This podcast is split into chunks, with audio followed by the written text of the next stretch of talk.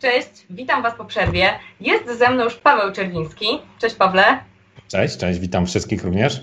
E, Paweł to jest ekspert e, rynku nieruchomości. E, Jest już w branży ponad 10 lat. Myślę, że osoby, które mm, albo już zaczęły inwestowanie w nieruchomości, albo się zastanawiają, to znają Stowarzyszenie Mieszkanicznik. Myślę, że Paweł to jest taka podstawa dla osób, które są w branży, co? E, No, stowarzyszenie na pewno jest takim miejscem, w którym warto, warto być i warto korzystać z tego networkingu, który tam jest, żeby spotkać się właśnie z osobami, które są w branży, porozmawiać z nimi, e, no bo nie ma nic e, chyba lepszego niż właśnie dowiadywanie się, uczenie się na cudzych błędach, niż, niż popełnianie ich na nowo. Więc na pewno jest to miejsce właśnie takie, którym możemy zadać każde pytanie i z pewnością znajdzie się ktoś, kto przeszedł już po, przez podobne problemy i i zna odpowiedź na właśnie nurtujące nas pytania. Dokładnie. No i właśnie Paweł jest współzałożycielem Stowarzyszenia Mieszkanicznik, więc nie byle z kim rozmawiam, moi drodzy. Jeżeli interesujecie się nieruchomościami, to e, albo musicie e, zapoznać się z Pawłem, albo po prostu przyjść na MBA Nieruchomości. Bo tak naprawdę e, teraz zaczynamy taki wykład, który będzie krótką namiastką naszego naszych studiów podyplomowych, specjalizacja nieruchomości. I trochę już powiedziałeś o, o mieszkaniczniku i tak mam wrażenie, że Podobnie działa u nas też MBA, że nie tylko ta wiedza, którą zaraz oczywiście przedstawisz, e, ale też te kontakty mm, i to, że tak naprawdę studenci wzajemnie się wspierają i sobie pomagają na integracjach również. Tak, tak. Ja wielokrotnie uczestniczyłem właśnie w integracjach e, też na Asbiro i e, niewątpliwie e, muszę tutaj oddać, oddać właśnie pokłony też dla i, i chylę czoła dla, dla niektórych z uczestników MBA, bo to, co robią chłopaki i dziewczyny właśnie działający i, i uczestniczący na MBA, no to naprawdę są często duże rzeczy. No i właściwie to też działa bardzo motywująco, no bo jeżeli przychodzimy na, na kolejne spotkanie, na kolejne piwo właśnie, e, na, na te takie motywujące e, czy, czy networkingowe, to, to niewątpliwie wychodzimy z tego trzy razy bardziej zmotywowani i e, też chcemy osiągać podobne efekty i, i podobne po prostu tutaj no właśnie, no, po, podobne rzeczy robić też. Mhm. Pewnie. No i co, Pawle, dzisiaj powiemy troszeczkę o eksmisji lokatorów. E, ja temat taki zarzuciliśmy, jak tego dokonać, a będzie taka mała niespodzianka, bo ty będziesz jakby ten temat trochę w innym mm, kierunku prowadził, czyli jak do tego w zasadzie nie dopuścić. Tak, e, bo e, właściwie każda osoba, która działa na, na, rynku, e, na rynku nieruchomości, wie, że kluczowe, czy to działamy na rynku nieruchomości w zakresie najmu, czy też flipów, czyli kupujemy szybko i sprzedajemy mieszkania, chcemy, chcemy mieć jak najmniej problemów, chcemy po prostu działać jak, jak najszybciej. No, żeby, żeby po prostu krótko mówiąc, działać, działać jak najszybciej, musimy, musimy postępować tak, żeby unikać tych problemów. No a jednym z problemów właśnie e, niewątpliwie e, jest tutaj e, cały proces eksmisyjny. No i właśnie troszkę dzisiaj opowiem właśnie w tej krótkiej, krótkiej prezentacji o, o, o, tym, o tym procesie. Okej, okay, to co Pawle, możesz wyświetlić już, udostępnić prezentację? Wszystko tak, już, okay? już próbuję ja już udostępnić ekran. Możesz zaczynać powoli. Tylko właśnie nie pamiętam, gdzie tutaj tam. Nie mieliśmy dzisiaj jeszcze żadnych problemów technicznych, także to jest ten chyba moment. Ale myślę, że e, wiesz co, masz pomiędzy serduszkiem a czatem.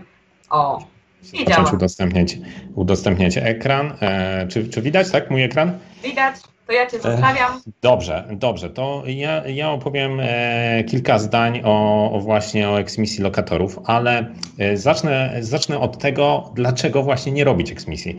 Słuchajcie, no więc e, jeżeli, jeżeli w ogóle zastanawiamy się, jeżeli zastanawiamy się e, e, mm, nad inwestycjami w nieruchomości, no to podzielmy sobie generalnie osoby, które działają na rynku nieruchomości, robią zazwyczaj albo najem, albo flipy. Jeżeli rozmawiamy krótko mówiąc o rynku nieruchomości, e, rynku nieruchomości mieszkaniowych, to teraz tak, jeżeli robimy najem, no to staramy się jako właściciele mieszkań na wynajem, czy też osoby zarządzające portfelem mieszkań na wynajem, możemy robić podnajem, możemy zarządzać właśnie cudzymi mieszkaniami w formie usług zarządzania, staramy się e, robić wszystko, żeby nie doprowadzać do sytuacji, w którym musimy musimy robić eksmisję. Dlaczego?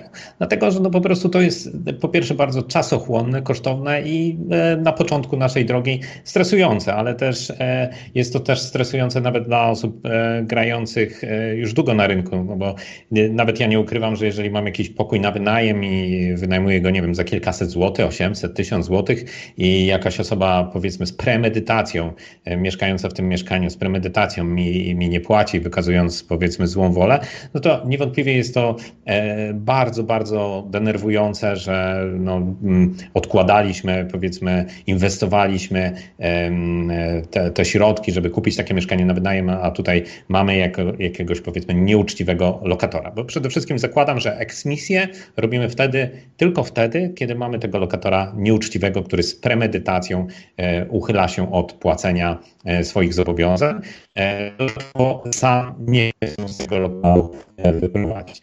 Drugą sprawą, drugim możliwością, jakby drogą gdzie ta eksmisja często ludzie z branży, czy tam mieszkaniecznicy, czy po prostu osoby inwestujące w nieruchomości wykonują, jest e, kupowanie mieszkań, e, kupowanie mieszkań na drodze różnych licytacji komorniczych, czy też w ogóle kupowanie mieszkań właśnie ogólnie z rynku, ale z lokatorami. I wtedy, wtedy problem e, polega na tym, że kupujemy takie mieszkanie właśnie z lokatorem i często jest tak, że osoby początkujące myślą, że to jest super prosta sprawa, e, że, że mieszkanie że ten, ten zysk, który, który początkowo wydaje się bardzo lukratywny na tym, że kupujemy mieszkanie taniej, bo jest właśnie z tym problemem, e, okaże się jakby szybkim problemem do rozwiązania.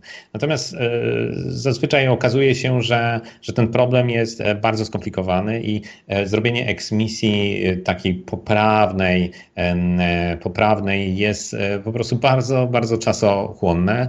Nierzad, nie, nierzadko jest też bardzo kapitałochłonne i większość większość osób, które gra na rynku już e, długo, albo wyspecjalizowało się w procesie, e, w tym procesie i, i znają przepisy prawne, znają mm, mm, E, znają sposoby, na które mogą sobie pozwolić e, i lub też takich rzeczy e, wręcz unikają. Ja mm, mogę tutaj oficjalnie przyznać, że mm, no ja unikam, unikam tego typu sytuacji z tego względu, że po prostu w przypadku handlu nieruchomościami staram się kupować mieszkań, mieszkania szybko i sprzedawać je szybko, czyli po prostu unikam sytuacji, w której musiałbym robić, robić właśnie taką eksmisję. Więc pierwsza rzecz jest taka, że jeżeli tutaj, drogi słuchaczu, droga słuchaczko, e, chcesz e, inwestować w nieruchomości i myślisz, że e, znajdziesz okazję, nie wiem, na licytacji komorniczej,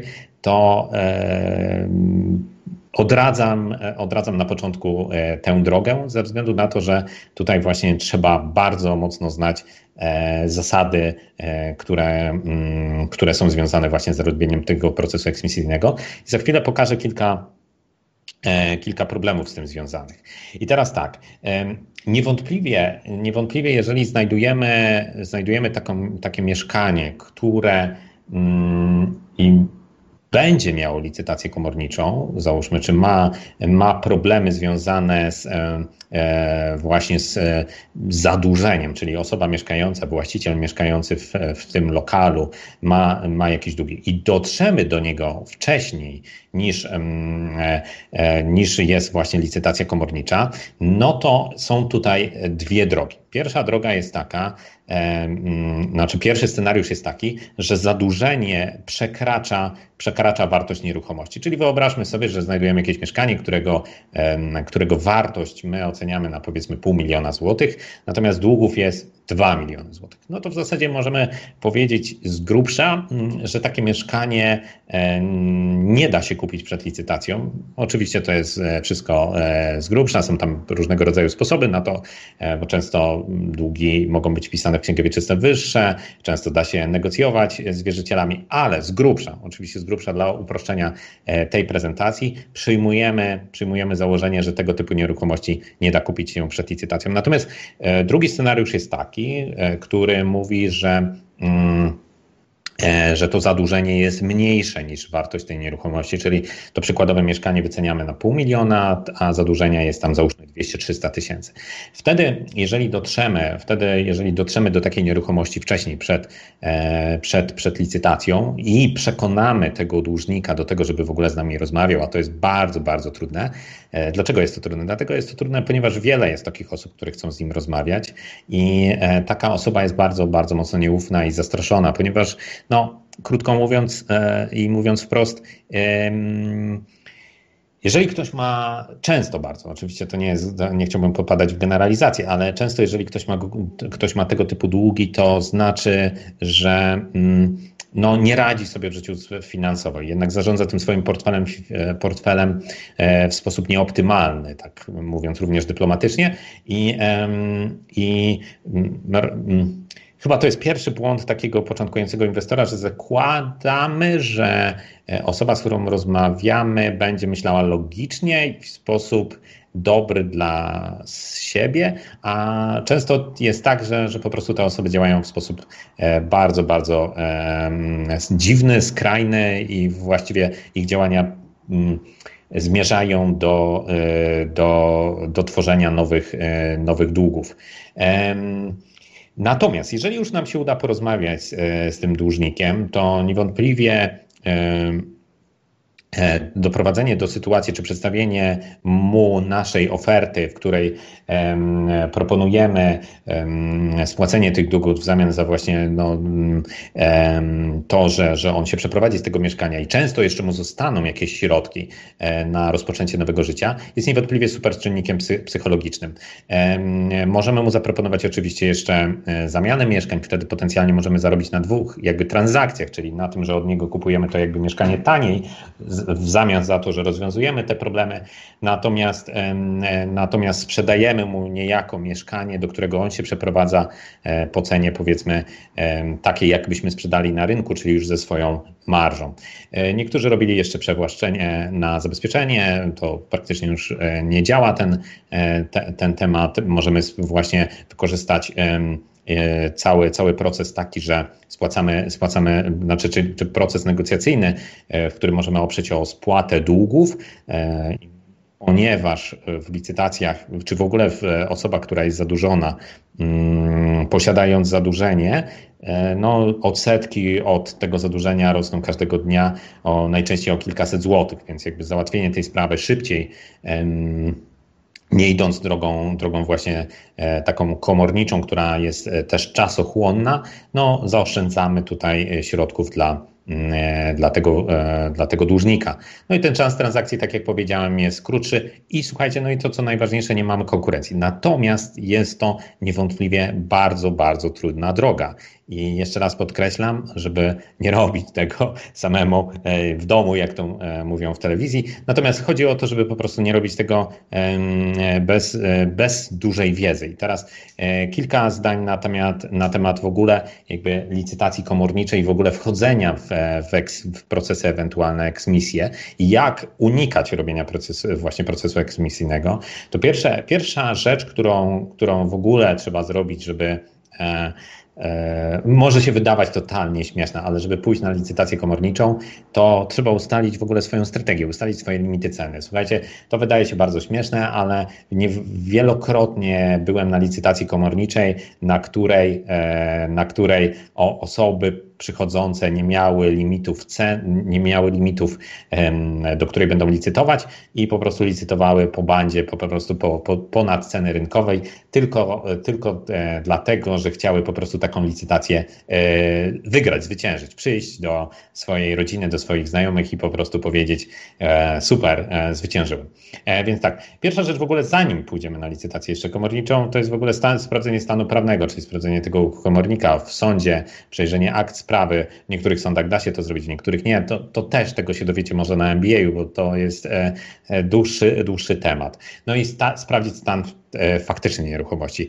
I teraz w, na stronie licytacjekomornik.pl, którą widzicie właśnie zrzut ekranu po, po prawej stronie, to, czy po lewej, nie, na środku mniej więcej ekranu, tak patrzę na podgląd, jak to wygląda na, na YouTubie, mm, to teraz jest tak, że jest napisane w e, ogłoszeniu, czy obwieszczeniu, mówiąc e, poprawniej, jest napisane, że możecie tam dwa tygodnie przed licytacją e, o danej godzinie oglądać to mieszkanie. No i to jest najczęściej bzdura, ponieważ nikt wam, znaczy nie będzie tak, że ktoś będzie komornik czekał najczęściej, najczęściej z kwiatkami na, na wejściu, czy otwartymi drzwiami i was zapraszał do tego, do tego mieszkania. Najczęściej jest tak, że w zasadzie możecie zapukać do tego mieszkania, ale e, dłużnik, jeżeli mieszka w tym mieszkaniu, to może was normalnie po prostu nie wpuścić.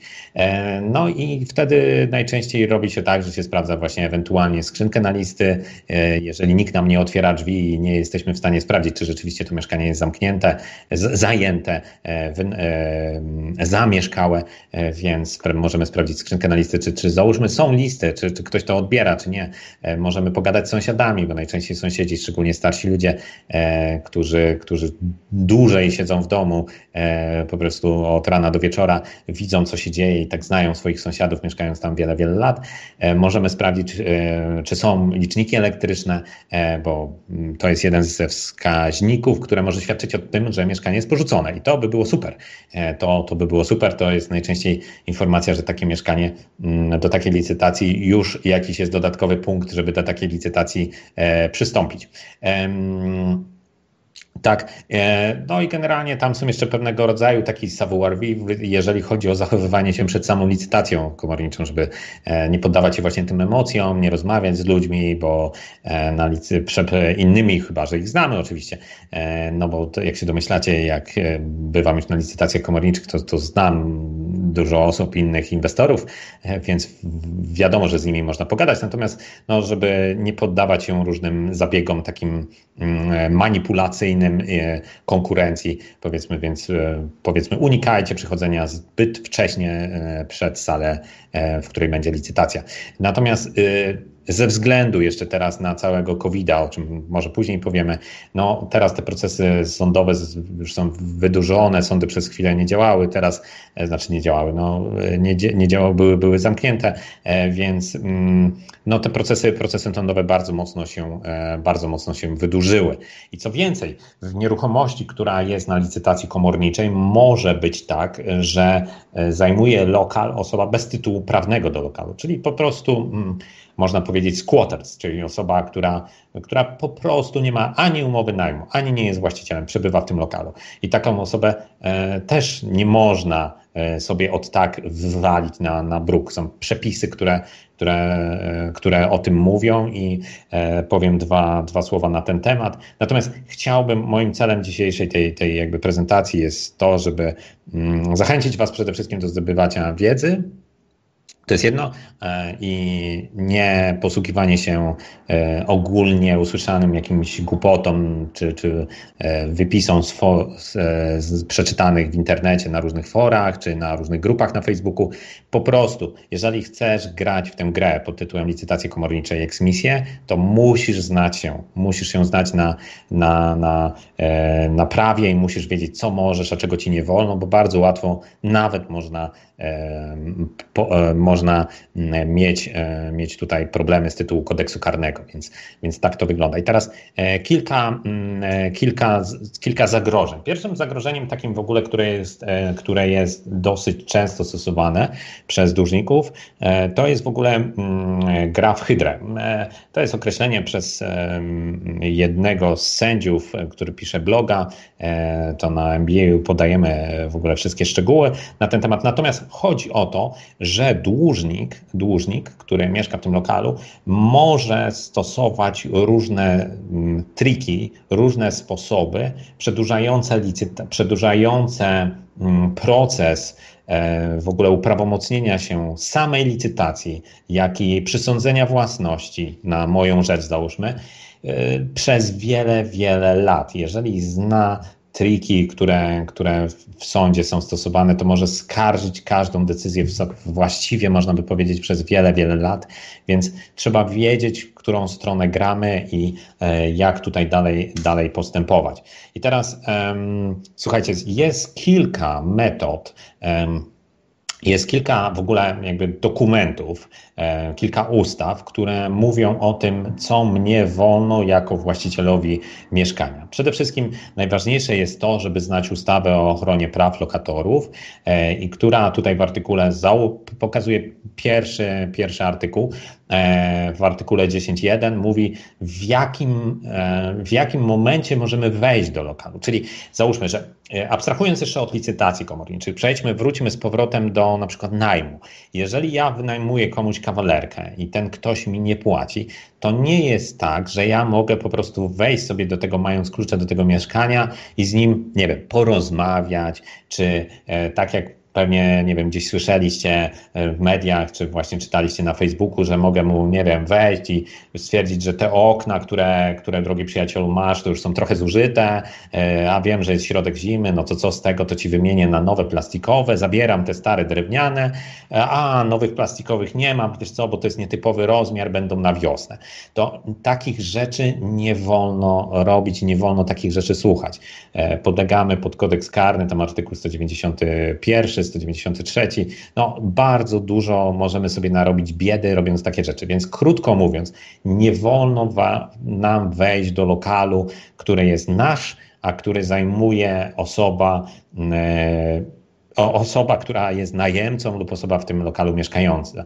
No i teraz tutaj jest artykuł 10.1, który mówi, jak, kiedy możemy wejść do takiego lokalu, tak? Czyli jeżeli jest jakaś awaria wywołująca szkodę, zagrażająca bezpieczeństwo powstawaniem szkody i tak dalej, i tak dalej. Więc, ale możemy wtedy wejść, wejść w obecności policji lub straży, e, straży miejskiej, tak? Czyli, mm, czy ewentualnie straży pożarnej, jeżeli wymaga taka, e, taka, taka sytuacja. Także są zapisy w ustawach, które mówią, mówią bardzo, bardzo konkretnie, w którym momencie możemy, e, możemy, e, możemy właśnie skorzystać z tego prawa. I nie może być tak, że przychodzimy sobie, otwieramy sobie drzwi i sprawdzamy, czy ten lokator jest, czy nie. No po prostu on wzywa wtedy policję i po prostu my jako właściciel mamy przerąbane, więc zapomnijcie o takich sytuacjach i po prostu E, po prostu to trzeba, trzeba wiedzieć. Później mamy artykuł właśnie 191, 191, e, że nie możemy kogoś zastraszać, tak to jest generalnie, czyli nie możemy powiedzieć do kogoś, że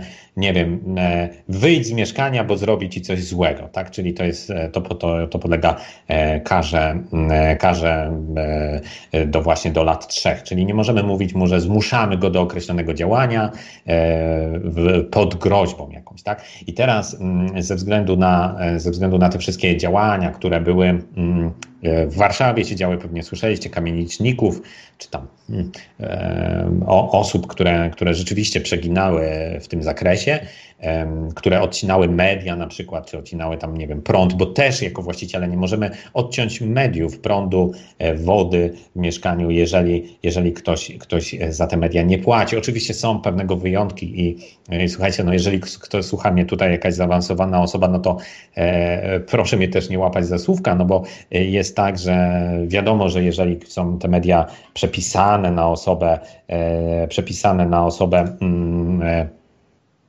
to, to na przykład wynajmującą, no to jeżeli on nie płaci, to nie płaci, tak? E, więc, więc to można, mogą mu odciąć. Natomiast e, mówię ogólnie o, mówię ogólnie o generalnie sytuacji tutaj z, nie, z nieruchomościami takiej ogólnej, jakby dla, dla osób, które dopiero zaczynają myśleć o, w ogóle o temacie.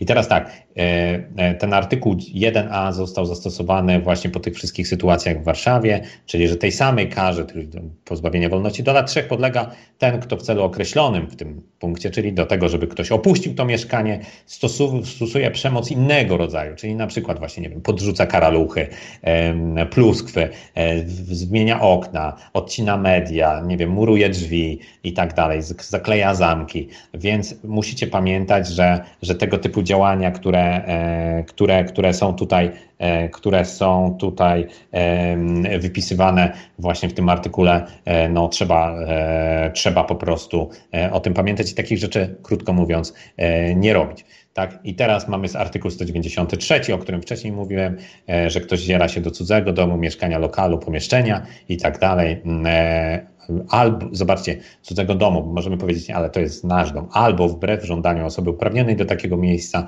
nie opuszcza. Czyli ktoś może być właśnie umowa najmu tutaj właśnie e, o tym mówi, że to jest e, osoba uprawniona do korzystania z takiego lokalu, więc nie możemy takich rzeczy robić.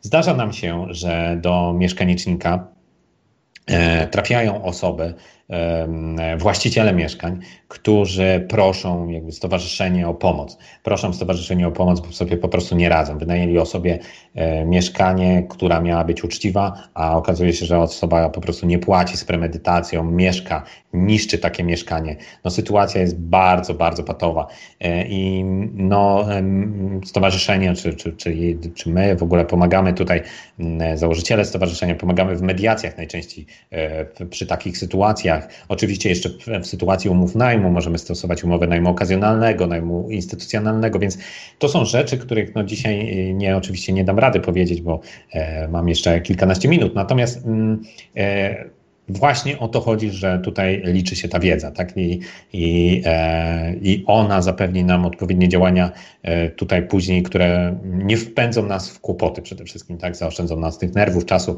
bo to jest po prostu bez sensu, żebyśmy, e, bez sensu, żebyśmy tutaj takie rzeczy robili.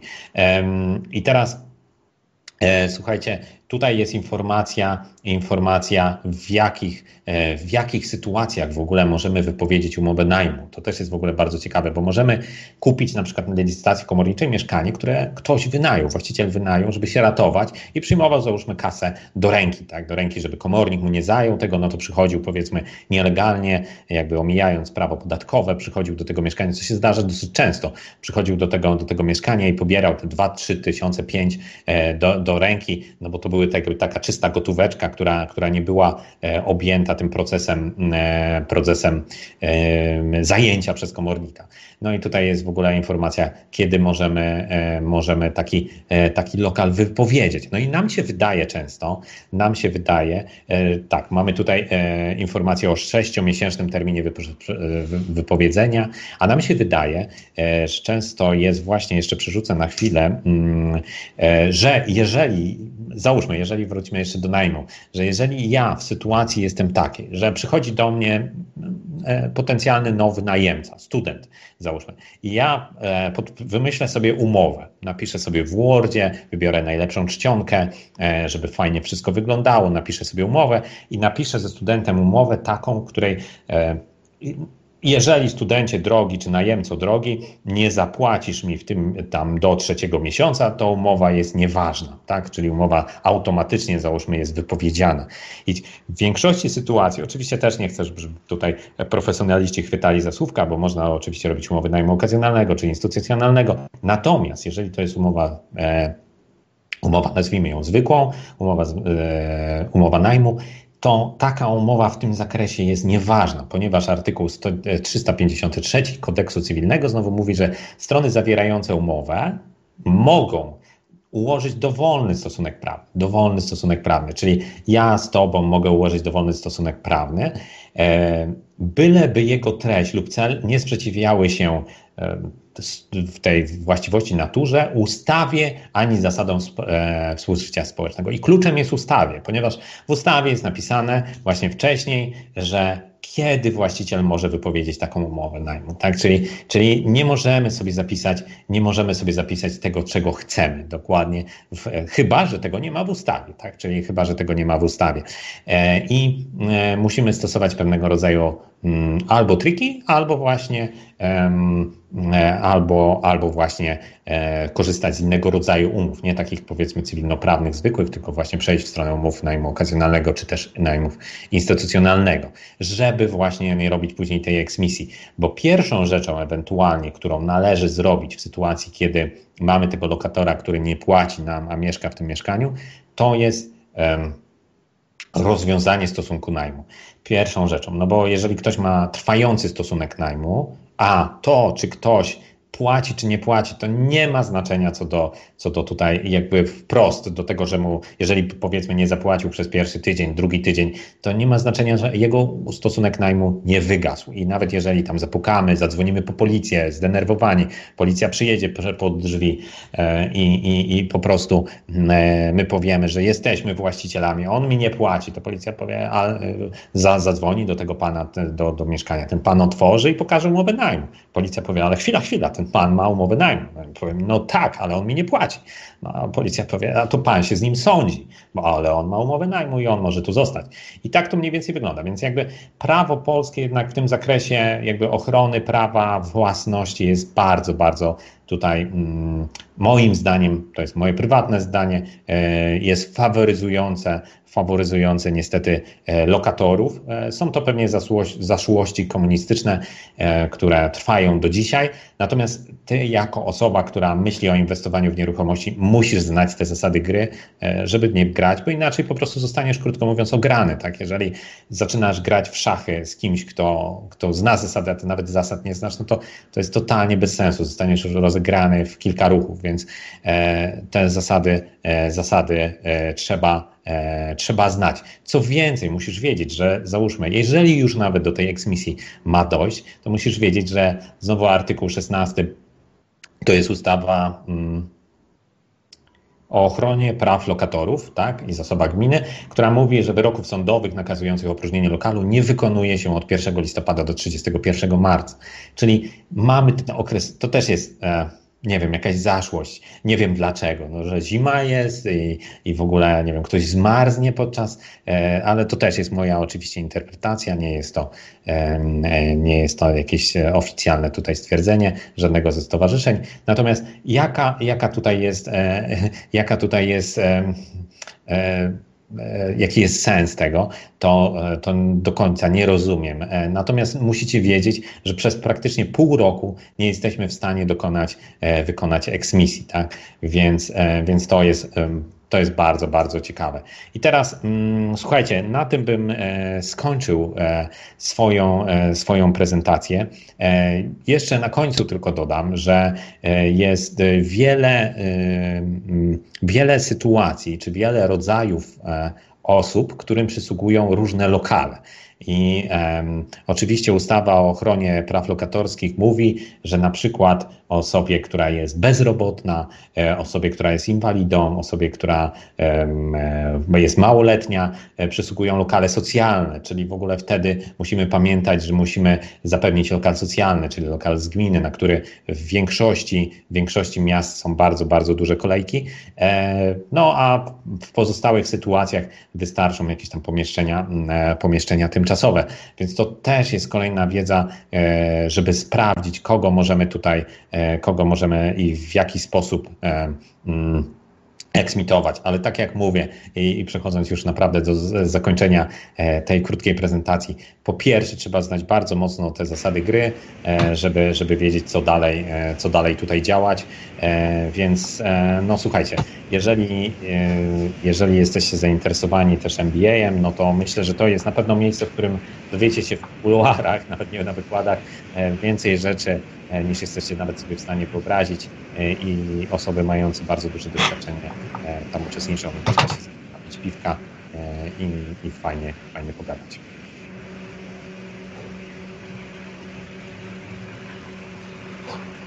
To co, ja Ci dziękuję, Pawle. Mam nadzieję, że już mnie słychać, chyba mnie słychać. Tak, tak, mm, tak. Paweł to jest e, wykładowca bardzo ceniony na Zbiro MBA mm, Nieruchomości. Pytań tak naprawdę nie ma. Jeżeli jeszcze macie jakieś pytania, to, to śmiało piszcie. Ja bym się chciała jeszcze zapytać, bo mamy chwilkę tak naprawdę. Mm, jak w ogóle w tym momencie e, sytuacja w nieruchomościach, e, w eksmisjach e, lokatorów w tej naszej sytuacji związanej z koronawirusem? No wiecie, no generalnie to temat jest jeszcze bardziej trudny, no bo, no bo sądownictwo w zasadzie działa, e, wcześniej działało bardzo jakby wolno, tak, e, żeby też u, używać jakichś dyplomatycznych słów, bardzo, bardzo wolno, natomiast teraz sądy są jeszcze były zamknięte, więc jakby wcześniej, wcześniej działały wolno, a teraz są jeszcze zamknięte, więc jakby już e, ten procesy są, procesy naprawdę działają dosyć słabo, więc jakby inwestorzy, których znam, większość inwestorów, no już nie takich, bo rzeczywiście są osoby jakby specjalizujące się w tych zagadnieniach, no to jakby z premedytacją staramy się unikać tych tematów.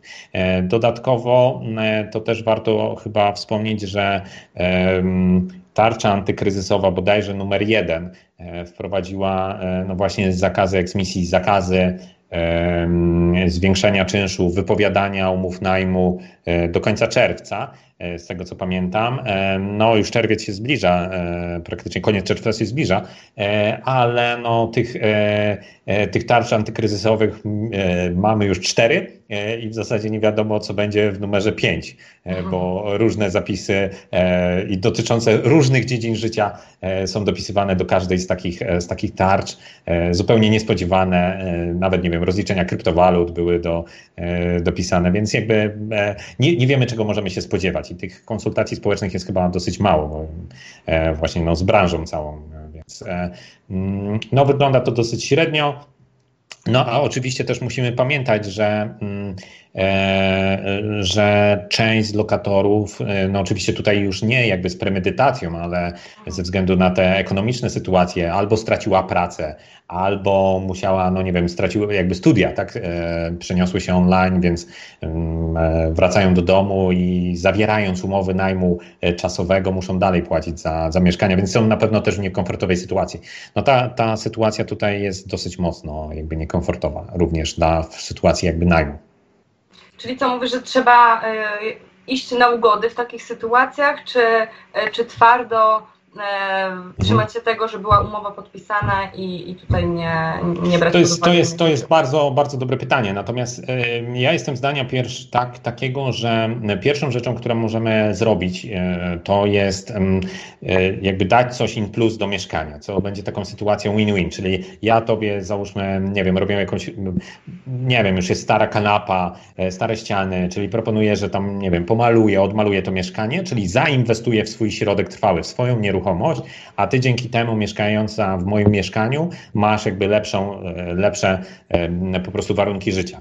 Natomiast no, e, obniżanie czynszu najmu no, traktowałbym jako zupełnie ostateczność, bo mhm. no, musimy pamiętać, że no, jeżeli cała branża zacznie obniżać ten czynsz najmu, no to jednak no, pojawią się abstrakcyjne sytuacje, bo już zaczynają się pojawiać wiesz, pokoje w Warszawie po 500 zł. No, to jest jakaś, jakaś e, dziwna sytuacja I, i to oczywiście spowoduje, spowoduje straty u, u, wszystkich. No i po prostu i to, to jest totalnie, mm, takie zagrania są totalnie bez sensu. Oczywiście, jeżeli e, jeżeli lokator nie mieszka, no to możemy mu dać zniżkę na, na media, jeżeli miał płacić ryczałtem, e, więc, więc pewnego rodzaju rabaty można, można jakby za, za te rzeczy, które rzeczywiście nie wykorzystuje, jakby moim zdaniem, e, moim zdaniem dawać. E, I myślę, że, bo jeżeli chodzi o eksmisję, no to już przegadaliśmy ten temat, e, a myślę, że w ogóle nieruchomości w tym momencie mówi się dużo o tym, że będzie kryzys, że przez to, że, e, że ludzie tracą pracę, to jakby my to dopiero odczujemy za jakiś czas. Myślę, że nieruchomości również to odczują. Byłeś u nas w Asbiro TV już na, mm, mhm. Na jednym naszym panelu tematycznym właśnie dotyczącym kryzysu i to było jeszcze przed tą sytuacją. Tak. A jak to się teraz zapowiada? No, wiesz co, jakby tak. Mm, widać, e, e, moim zdaniem odczują nieruchomości, moim zdaniem odczują i to mm, e, oczywiście, czy ceny w złotówkach spadną, to jest trudno, trudno powiedzieć, ponieważ no, mamy też mocne ruchy inflacyjne. Oczywiście rząd twierdzi, że też jest, bo, bo jednocześnie jest też trochę deflacja, jakby z, mhm. taka, że my wszyscy teraz siedząc w domu, jak siedzieliśmy, no to nie chodziliśmy do restauracji na kawę, wstrzymujemy wydatki, zaczynamy, zaczynamy trochę zastanawiać się dwa razy, bo może stracimy pracę i tak dalej. Natomiast, e, natomiast no ilość pieniędzy, która została wpompowana przez rząd e, do, do mm, jakby przez wszystkie rządy, nawet już to abstrahując, obwinając nasz, to, to jest gigantyczna. I e, teraz z jednej strony na nieruchomości będzie działał, będzie, będzie działał taki, taki ruch inflacyjny. Bardzo dużo nieruchomości zostało kupowanych, było kupowanych w celach spekulacyjnych i w celach najmu. I teraz, jeżeli najem, e, najem e, będzie miał problemy na wrzesień, bo musimy pamiętać, że najem e, ze względu właśnie, no i w ogóle przez całego mieszkanicznika i tak dalej, całą branżę, był bardzo mocno sezonowy, robiony sezonowo, tak, czyli wrzesień, wrzesień. Podpisywaliśmy umowy mniej więcej albo kończące się 1 września, albo tam 30 plus minus, tak jak miałaś dużo mieszkań, no to nie chciałaś, żeby ci się wszystkie skończyły 1 września, no bo byś nie objechała i nie podpisała nowych aneksów. Natomiast, e, natomiast wtedy będzie weryfikacja. Będzie weryfikacja, bo jeżeli e, kilka tysięcy pokoi w Warszawie e, we wrześniu będzie, wiesz, wolnych, no to będzie wojna cenowa. Pytanie, co się stanie ze studentami. Pytanie, co się stanie ze studentami. Dużo uczelni, e, nawet ostatnio czytałem mm, e, Uniwersytet Medyczny w Lublinie. Oficjalnie rektor na stronie puścił newsa, że, e, że, że będą zajęcia online w semestrze zimowym, czyli tym 2021. Więc jeżeli studenci też, też będą e, przerzucani online, no słuchajcie, no nawet Asbiro dzisiaj działamy online, tak? To, A tu to... właśnie chciałam wtrącić, żebyś mi tu nie, nie powiedział, że my następny rok będziemy mieć online. Nie. Jest tak, tak. decyzja tak. od Morawieckiego, jakby tutaj, tutaj od premiera Morawieckiego, mm, odnośnie tego, że jakby uczelnie mm, jeżeli mają możliwość, no to mogą normalnie offline prowadzić zajęcia od października i nie przewiduje sytuacji y, zamrożenia gospodarki, ale ty mówisz o takich sytuacjach, w których uczelnie już w tym momencie tak zapowiadają i przychodzą online. Znaczy wiesz co, e, e, to jest trochę taka sytuacja, że, że ciężko powiedzieć, hmm, ciężko powiedzieć, że generalnie co się wydarzy później na, na mhm. jesieni. Znaczy możemy się spodziewać jakby sytuacji takiej, że jakby, że nic się nie stanie, albo możemy się stać, spodziewać sytuacji, że jednak z tym wirusem coś będzie się działo. No i teraz jakby oczywiście teraz przed wyborami, które są już bardzo niedługo, to, to, no to w zasadzie mm, domyślamy się, że za takich zmian nie będzie, ale później to, to nie wiemy, czy pan jeden czy drugi, właśnie którego wymieniłaś, czy ten pan bardziej z Ministerstwa Zdrowia wyjdzie do telewizora i powie, no mamy zachorowania i znowu jest e, sytuacja taka, więc tego nie wiemy. Natomiast jeżeli,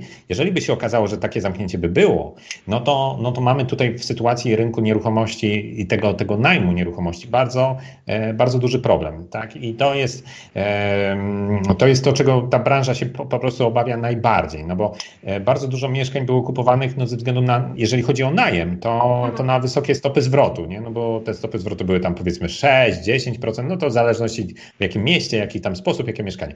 No, natomiast no, no były dużo lepsze niż w sytuacji e, tych lokat bankowych. Natomiast jeżeli mamy sytuację taką, że, że teraz te lokaty bankowe jeszcze już są tam zero, tak, a, ale w nieruchomościach jest jakiś fajny procent, ale zaraz będziemy mieli właśnie te problemy, o których dzisiaj mówiliśmy, eksmisyjne, bo nasi lokatorzy po pierwsze tracą robotę, nie wiem, tracą studia i tak dalej, no to wiesz, mm, to, to nie jest fajne właśnie to, to, co mówiłem dla właścicieli mieszkań, żeby, żeby po prostu z tymi lokatorami rozmawiać i uczestniczyć w tych wszystkich problemach e, z tym związanych, nie?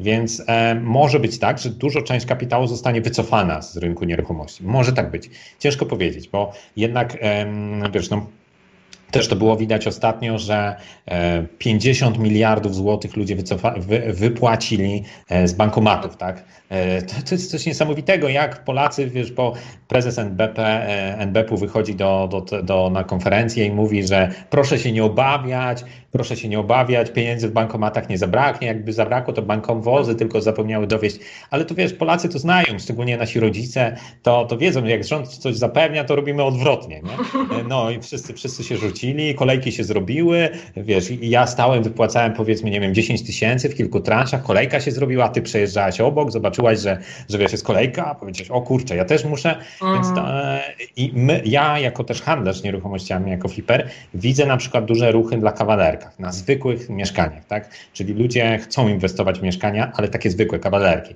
Natomiast też jeszcze musimy pamiętać, że banki komercyjne e, dostrzegły problem e, z kredytami e, albo bardziej z tym, że ja jako przedsiębiorca, czy ty jako przedsiębiorca jesteś coraz bardziej ryzykownym klientem i tak. mówi, że nie chce ci udzielić kredytu. Musisz albo wsypać więcej pieniędzy, w, e, jeżeli chodzi o wkład własny, albo w ogóle, jeżeli jesteś przedsiębiorcą, niektóre banki nie, udzielały, nie, nie udzielają kredytów, liczą zdolność po prostu na bardzo, bardzo niskim poziomie. Więc jeżeli banki przycis, e, zakręcą kurek, co jest bardzo ryzykowne dla drogich mieszkań. No jeżeli jestem teraz w jakimś apartamencie, powiedzmy, który kosztuje, nie wiem, ponad milion złotych i teraz 30%, e, czyli 300 tysięcy musisz wrzucić swoje, a swoich pieniędzy w wkładu własnego, a co więcej, jeszcze bank przyjdzie i powie, a wiesz pan, panie Czerwiński, ten apartament to wcale nie milion jest wart, tylko 800 i od 800 mhm. tysięcy dam te 70%, no to wiesz, no to po prostu robi się sytuacja taka, że ja ciebie tracę jako klienta, więc y, różnie może to wyglądać, różnie może to wyglądać, te sytuacje, te naczynia są połączone, te siły się bardzo mocno zderzają,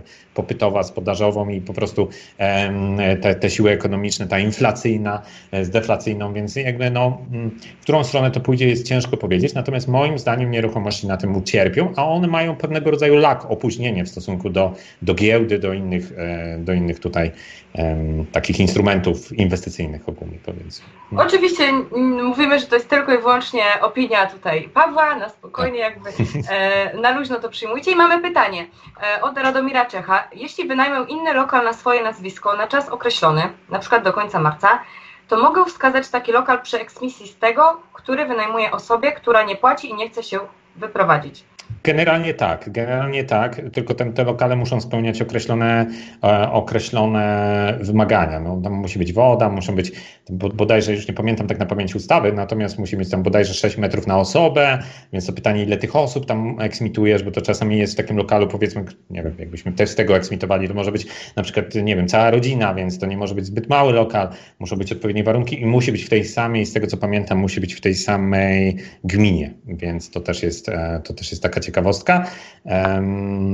E, ale też taka ciekawostka, że osobie na przykład, która ma inny lokal w tej samej gminie, ten lokal socjalny na przykład nie przysługuje, więc to też jest e, dosyć ciekawe. Mhm.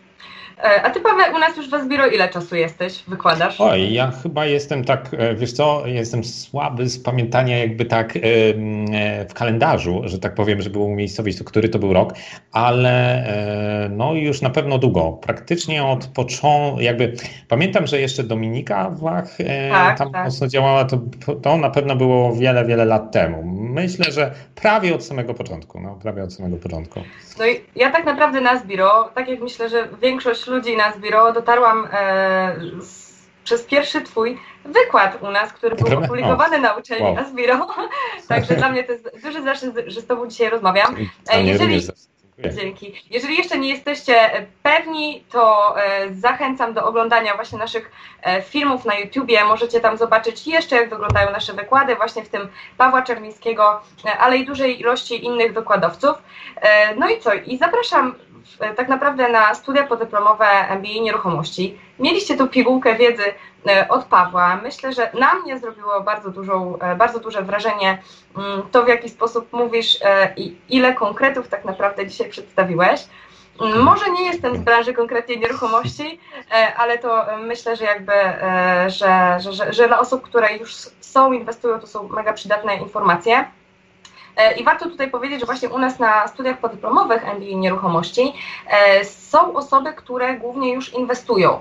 Mm, więc można się domyślić, że tak naprawdę poziom grupy jest bardzo wysoki, e, ale tak, tak, Pawle byłeś mhm. Wiesz, możesz powiedzieć, tak? Ale... Tak, to prawda, to prawda. Niektóre osoby zajmują się deweloperką i e, w ogóle robią to z fenomenalnymi sukcesami. E, do tej pory mamy wielu przyjaciół, znajomych e, i po prostu no to też jest fajne, że możemy do, do siebie zadzwonić i się zapytać, bo no słuchajcie, no to jest nieruchomości, to jest bardzo, bardzo interdyscyplinarny sport. W ogóle biznes jest interdyscyplinarnym sportem. To musicie znać właśnie prawo, marketing, architekturę tutaj w przypadku nieruchomości, mhm. reklamę, PR, negocjacje i tak dalej. I to, e, to nie sposób jest tego wszystkiego pozyskać jakby całą wiedzę, bo tego jest po prostu strasznie, strasznie dużo. No i właśnie dzięki temu, że możemy do kogoś zadzwonić i się zapytać, e, kto wiemy, że przez to przeszedł, no to po prostu zyskujemy po prostu e, na, na jakości robienia swojego biznesu bardzo. Dlatego też nasze studia MBA są tak, zrobione w takiej modułowej formule, czyli że nasi studenci i właśnie też dużo nieruchom, osób z, z nieruchomości Mm, zmienia specjalizację. Mamy trzy specjalizacje: zarządzanie nieruchomości, marketing e, i widać, że faktycznie ludzie na, na początku ci, którzy tylko i wyłącznie są na nieruchomościach, to jednak szukają tej wiedzy dalej e, i dzięki e, temu u nas jakby mogą zdobywać też wiedzę z zarządzania, która jest moim zdaniem też kluczowa, jeżeli chodzi o większe inwestycje, mm, no i marketingu i różnych innych tych rzeczy.